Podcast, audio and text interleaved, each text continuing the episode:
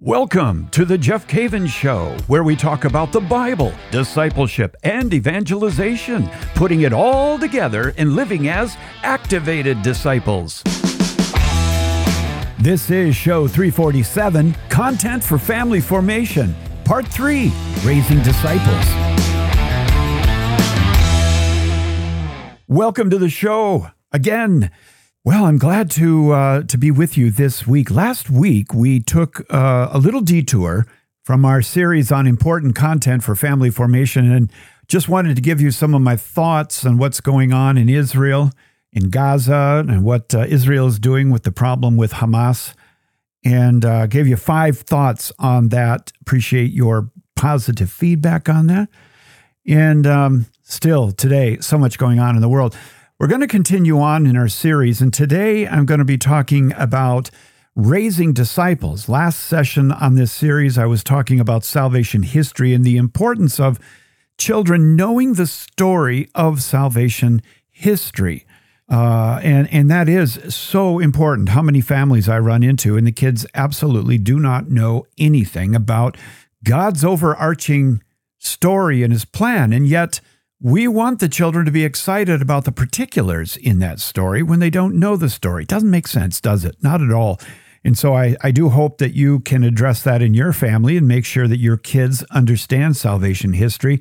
Show notes for that, by the way, uh, that was show 345 in the show notes, I've, I've given you some information on what you can do about that and some of the materials at Ascension that you can get. Today, we're going to look at raising disciples. And if you do want the outline for the show today, which I'm giving a pretty thorough outline on raising disciples uh, for the family, uh, you can get that by simply texting my name, Jeff Cavins, that's one word, Jeff Cavins, and text it to the number 33777. 33777. Back out deep in the woods today. It is beautiful. The lake is not even moving, it's like glass. And uh, earlier this morning, I was telling uh, Emily, look at that smooth, glassy look to that lake.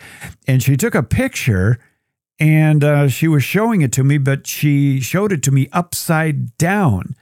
And I thought it looked like the regular picture because the the reflection on the other side of the shore on the lake was perfect. And we couldn't figure out which way the picture went. That's how perfect it was. But anyway, it's beautiful out here uh, today, and I love this time of the year when I don't know. You take a walk in the woods and you can you can smell the deterioration of the of the leaves. There's something about that smell that always brings me back to uh, junior high cross country meets for some reason. I guess we ran through the woods then, but I do love it. I love this time of the year. It's everything's beginning to change. And it's kind of like the cycle in a family, really. You know, a family goes through cycles too, where there is the new uh, there's that new springtime you know and everything's new and families young and and then you go through the summer months and then the fall and then the winter and you go through all those seasons well today we're going to talk about raising disciples and uh, I have a number of things that are important to remember when you are raising disciples. Uh, first of all, what do I mean by that? Well, uh, when I say that it's really important for family formation, for the parents to to raise children as disciples and to live as parents like a disciple, it goes way, way, way beyond simply going to church on Sunday and signing your kids up for sacraments prep class or CCD. Way beyond that. It goes way beyond sending your kids to a Catholic school. Raising your children as disciples starts with you living as as a disciple. And a disciple is far, far more than just some Catholic in America who believes basically that the church is the church and they have been going and their parents have been going and their grandparents have been going and their great great grandparents came over on a boat from Ireland. It's way, way more than that. To live as a disciple is to commit yourself to following Jesus, walking with him, and and and and beginning to think like him and act like him. And the only way that you can do that is to be in a close relationship with the Lord. So somehow, some way, parents, you have to you have to communicate to your children, not necessarily with words, although they will come up from time to time, but you have to communicate with your children that you yourself are living as a disciple. And so it's very, very important, so important to give a sense of movement in your life, a sense of movement in the family. You're not stagnant. Uh, you don't just sit there with the tag saying I'm Catholic and then on church on Sunday morning go to church and then go back to your other life. That isn't being a disciple. That's, I guess you could say, religion, right? But it's not being a disciple. The family is going somewhere. You are heading that family, and there's a sense of movement in your lives. You're growing, you're, you're discovering, you are doing things the Lord told you to do. There's adventure, uh, there is uh, hurdles to overcome, there are times where the family comes together. How are we going to deal with this? There's movement in the family, it's not just a Sunday thing. You live your faith both inward and outward. And one of the problems that we experience in Catholic families is that the kids don't know what that faith looks like outward. Mom and dad say, Well, yes, I believe, and it's a personal thing. I don't discuss that with anyone. Well, what are your kids supposed to do then? Who are they going to learn from? It's inward and outward. There's two things to start off with when we talk about the life of a, of a disciple is number one, there is the calling on your life, and that's something important to to discover. You know, Jesus said in Matthew chapter 4, verses 18 and 19, and I'll put it in the show notes. It says, As he walked by the Sea of Galilee, he saw two brothers, Simon, who is called Peter, and Andrew, his brother, casting a net into the sea, for they were fishermen. And he said to them, Listen to this, follow me, and I'll make you fishers of men. Now, when Jesus said, Follow me, that was not something that he just made up. That was a formulaic statement that all of the rabbis in the first century used to invite young men to become disciples. The average number of disciples a rabbi had was five, and Jesus had 12, Hillel had 70. So a rabbi, if he was going to invite you, would say, Lech acharai in Hebrew, Lech acharai, come follow me, come after me. And that's the that's the formal invitation for you to leave everything, come follow that rabbi, and you begin then to learn from that rabbi. You learn to think like him, you learn to live like him in every single way. And that's what Jesus said to the 12. He said, Lech acharai, come follow me. And he said that to Matthew, he said that to Peter and Andrew and, and the rest. That's what he said, even Judas. Come follow me. Come follow me. And then in Matthew chapter 11, a little bit later on, uh, Jesus says, Come to me, all who labor and are heavy laden, and I will give you rest. Take my yoke upon you and learn from me, for I am gentle and lowly in, in heart, and you'll find rest for your souls. So, the second thing that a rabbi would say to a young man the first is, Come follow me. The second is, Take my yoke upon yourself. Take my yoke. Come to me, all who labor and are heavy laden, and I'll give you rest. Take my yoke upon you and learn from me. So to take the yoke of a rabbi means to take on their complete 100%, the whole enchilada worldview, everything. That's what you're taking on. You're not looking at a at the Lord's teaching like a menu and saying, "Well, I think I'll have some of that social justice, but that part about dying to your nah, I don't want any of that." Um, the part about uh, the inheritance, I like that inheritance stuff. Um, what do you mean? Pray for those who hate me. Love my. I don't want that stuff. You. It's not a pick and choose thing. It's all of it. It's all of it. And parents have to get that across to their children that they themselves have taken on the yoke of Jesus and are following him. That means that your kids will learn from time to time what you're doing, why you're doing it. Is this what Jesus has called you to? So to be a disciple is to be someone who who really is completely committed to becoming like the master, Jesus. And we want to think like he thinks and live like he lives. So we live as though our life is not our own. Parents, this is really important. If you want your children to grow up and to be disciples of the Lord, you want them to be uh, members of the Catholic Church and fruitful, you have to live your life as a disciple, and your life is not your own. Paul spells it out so well. I'll put it in the show notes for you. Galatians 2:20, I have been crucified with Christ. It's no longer I who live, but Christ who lives in me. And the life I now live in the flesh, I live by faith in the Son of God who loved me and gave himself up for me. I love that. I'm, uh, I'm kind of cheating there because that's my life verse. I love that. And I'm not cheating, that's the way it is. Do you have a life verse? I remember a show a while ago, I was encouraging people to do that. Take a Bible verse that really means a lot to you and memorize it and, and start to live it. That's mine right there, Galatians 2.20. I will this week share that with you. You can take it too. So I've been crucified with Christ. It's no longer I who live, but Christ is living in me. I love it. So, what are some of the aspects of discipleship to cultivate in your family? Uh, we can go through these. I'll, I'll, I'll do a couple of them here before our first break. Number one, if you're going to cultivate an idea of discipleship in your children, number one, there needs to be prayer in your family. You need to pray and you need to teach them how to pray. You know, kids don't know how to pray, they don't. Take the disciples, for example. These are grown men, uh, professionals, fishermen, so forth, lawyer, and they watch Jesus pray from a distance, sometimes probably close up. But they came to him one time and they said, Lord, teach us how to pray. And so they had to be taught. Think of that. The original disciples had to be taught how to pray. How much more your own children? And so the best way to teach your children to pray as disciples is to pray with them. W I T H pray with them. And there's a number of ways that you can do that. I'll put these in the in the show notes for you. There are certainly the prayers of the church. We have the Lord's Prayer, Hail Mary. Um, we have prayer to Saint Michael the Archangel. There's all kinds of fixed prayers, and they they are there and they are popular because they're good.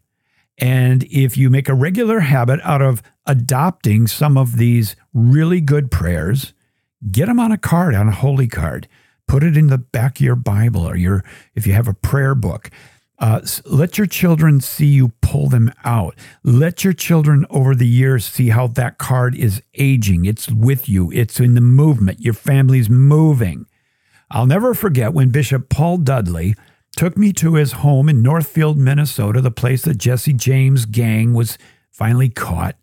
Uh, I remember uh, he took us on a tour of his property, and he had a small leather book booklet held together with a rubber band, an old rubber band, and inside of it were prayer cards that his mother had.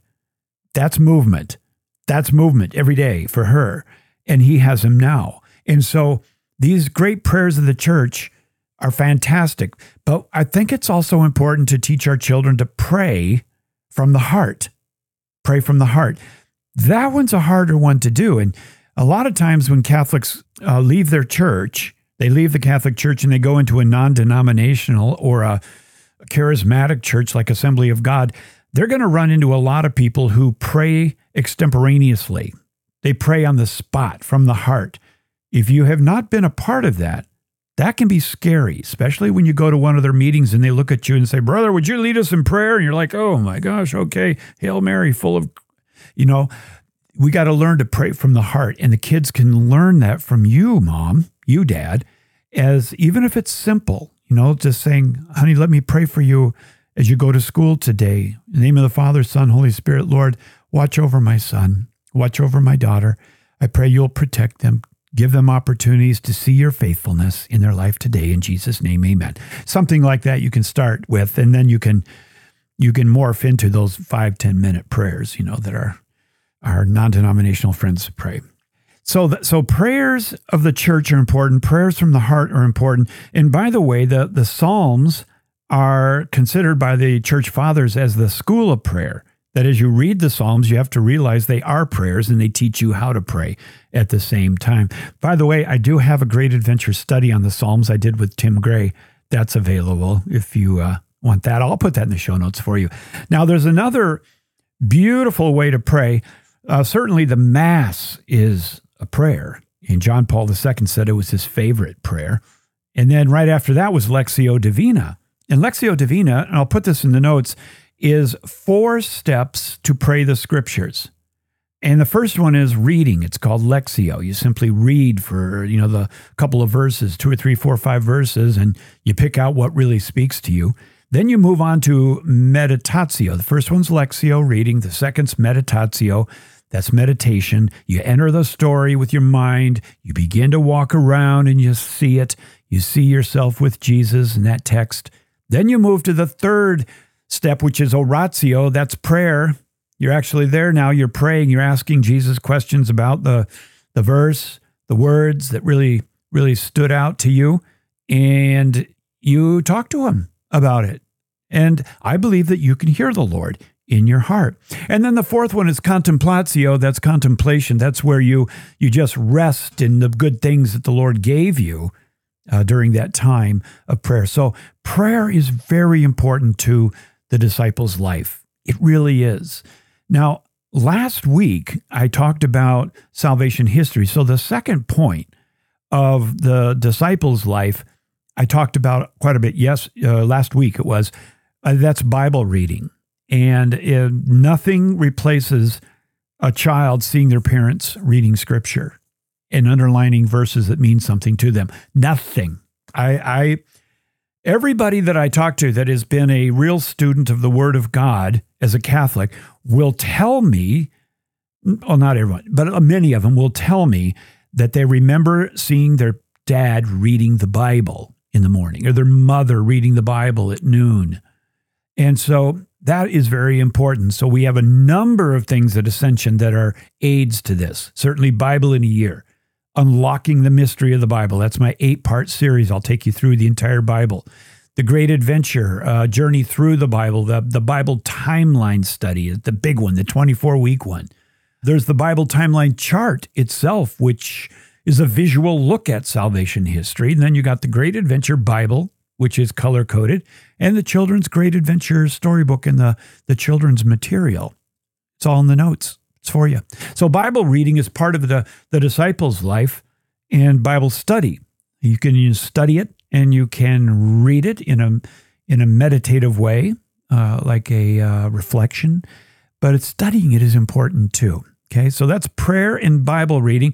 Uh, I have more to share with you, but I'm going to take a break. When I come back, I'm going to talk about three areas that are critical for you to teach your children if they're going to grow up and be disciples of the Lord. You're listening to The Jeff Cavins Show. Did you know that your personal style can aid in understanding your worth? My name is Lillian Fallon, and I am the author of Theology of Style Expressing the Unique and Unrepeatable You. And in this book, I dive into this very topic where we discuss how personal style is something that can actually help you grow in understanding in your worth and how you're made in the image of God. You can buy my book at ascensionpress.com forward slash theology of style. Welcome back. We're talking this week about important content for family formation, and this week is raising disciples. Discipleship is very important to teach your children. Before the break, we were looking at prayer and Bible reading. The third area that is really important, and I got to be honest with you, when I was growing up, I knew the word sacraments. I knew that. I knew knew what the word sacrament. And I mean, I knew I, I knew it. I, I heard it, but I didn't know what it what it meant. That's what I'm trying to say. Is I didn't really know what it meant uh, until I came back to the Catholic Church. The word sacrament uh, is related to taking an oath. The idea of a, of a Roman soldier taking an oath, or us taking an oath in a covenant relationship with God, and it is this word sacramentum.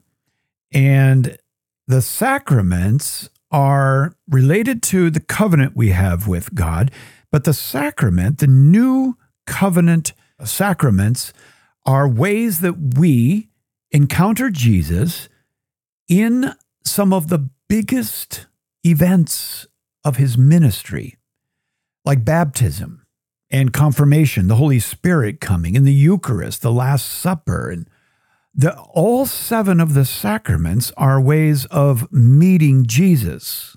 And as parents, we we have to look at the sacraments as not being milestones in the life of our child, but there certainly is a milestone in that they have their first communion or the first time they go to confession uh, or, or when they were baptized, of course. So there is the initial sacraments. In fact, three of them are called the sacraments of initiation baptism, confirmation, and Eucharist. But it's not a one time deal. Uh, I'm afraid for many people, confirmation, particularly, is looked at as a one time event, like, yay, you're an adult now. Let's move on. But confirmation is the outpouring of the Holy Spirit, it is the completion of the baptismal promises, and it is vital to everyday living to be a disciple of the Lord and to walk in power and courage. Very, very important. So, the sacraments of initiation are baptism, confirmation, and the Eucharist. You can remind your kids that in baptism, their sins were forgiven, original sin is forgiven. Uh, they receive at baptism the theological virtues of faith, hope, and charity. How many times do your kids come home with problems?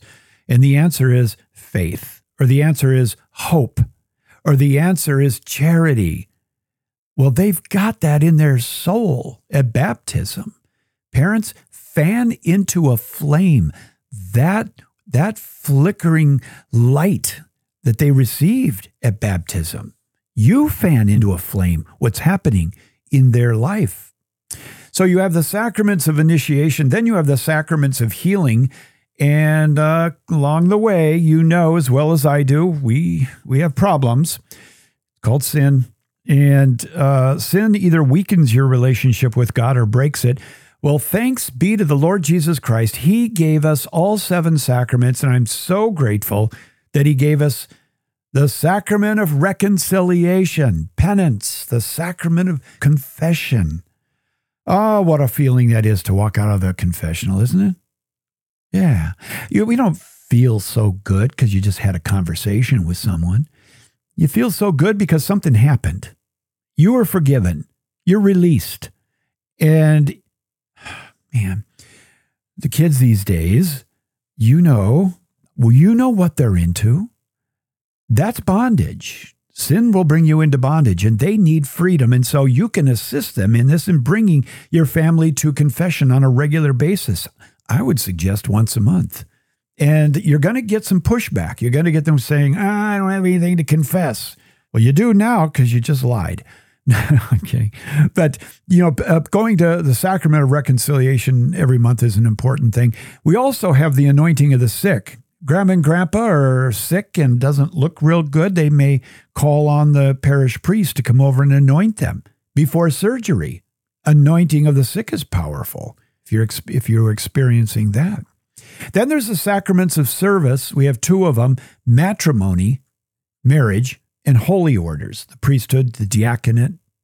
So that's how we serve. We can serve through marriage, the holy orders, and I would also suggest as adults the generous single life. There are single people who are not married, they're not in holy orders, but they are on a mission from God in service, and uh, and and the Lord is going to walk with you. So that's the third one, sacraments. The fourth one, and I'm just going to go over quickly on this one because in the show notes I have given you the whole thing. I mean, let's see, that's almost a whole page I give you in the show notes on the seven aspects of the kerygma.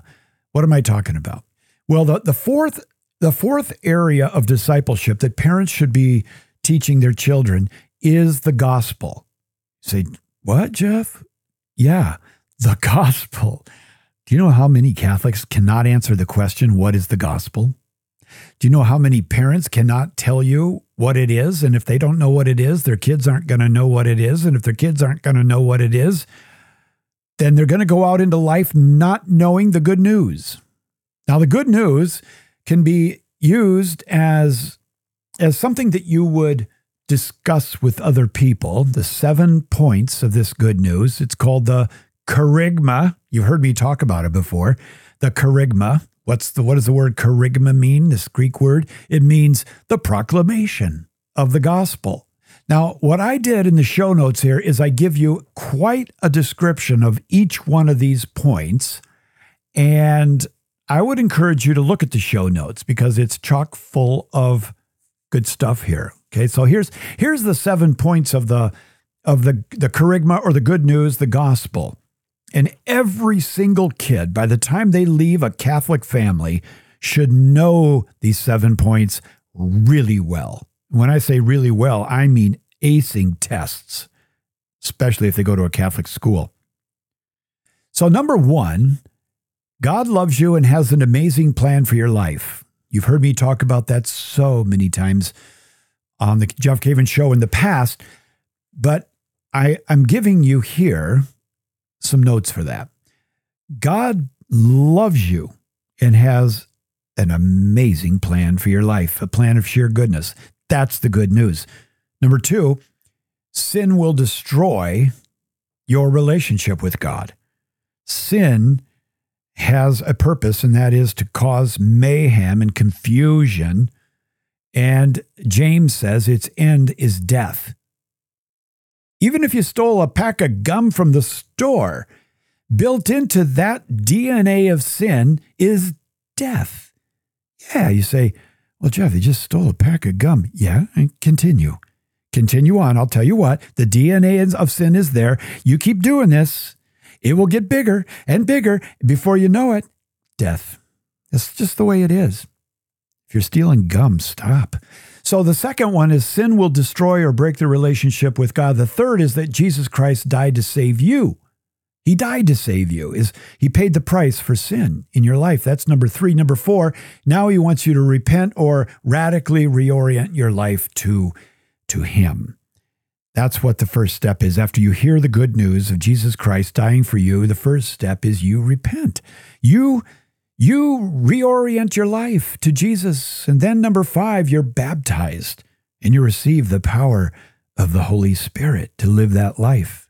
We talked a little bit about baptism with the sacraments, but uh, on both of those, you've got two sacraments here. You got baptism and you have confirmation. You receive the Holy Spirit. Then number six, abide in Christ and His body, the church. You you're going to live your life now. You're going to live it in the context of the church. The church is the place where the sacraments are. The church is a place of healing. The church is like an ark where we can run into and we can get uh, direction and correction and solace and fellowship and so many different things. And then finally, if you make it to number seven, number seven is for you. What is it? You go and make disciples now. So that's the that's the end of that.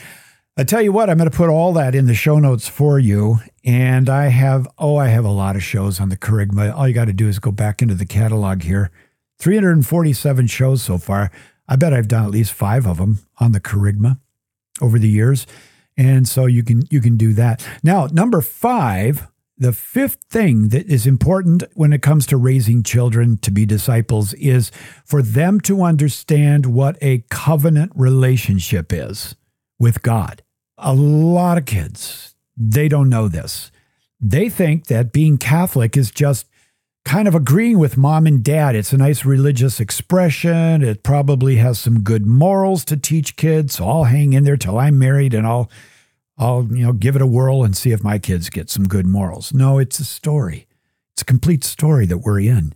And and part of this is understanding what a covenant relationship is with God. All throughout salvation history, we see covenants. A covenant is when two entities come together they agree on the terms of the covenant. Like in the case of Abraham back in uh, Genesis 15, Abraham got together with God. God made a covenant with Abraham. You've got the terms of the covenant on both sides what God will do and what we will do. And, and then you have the sacrifice.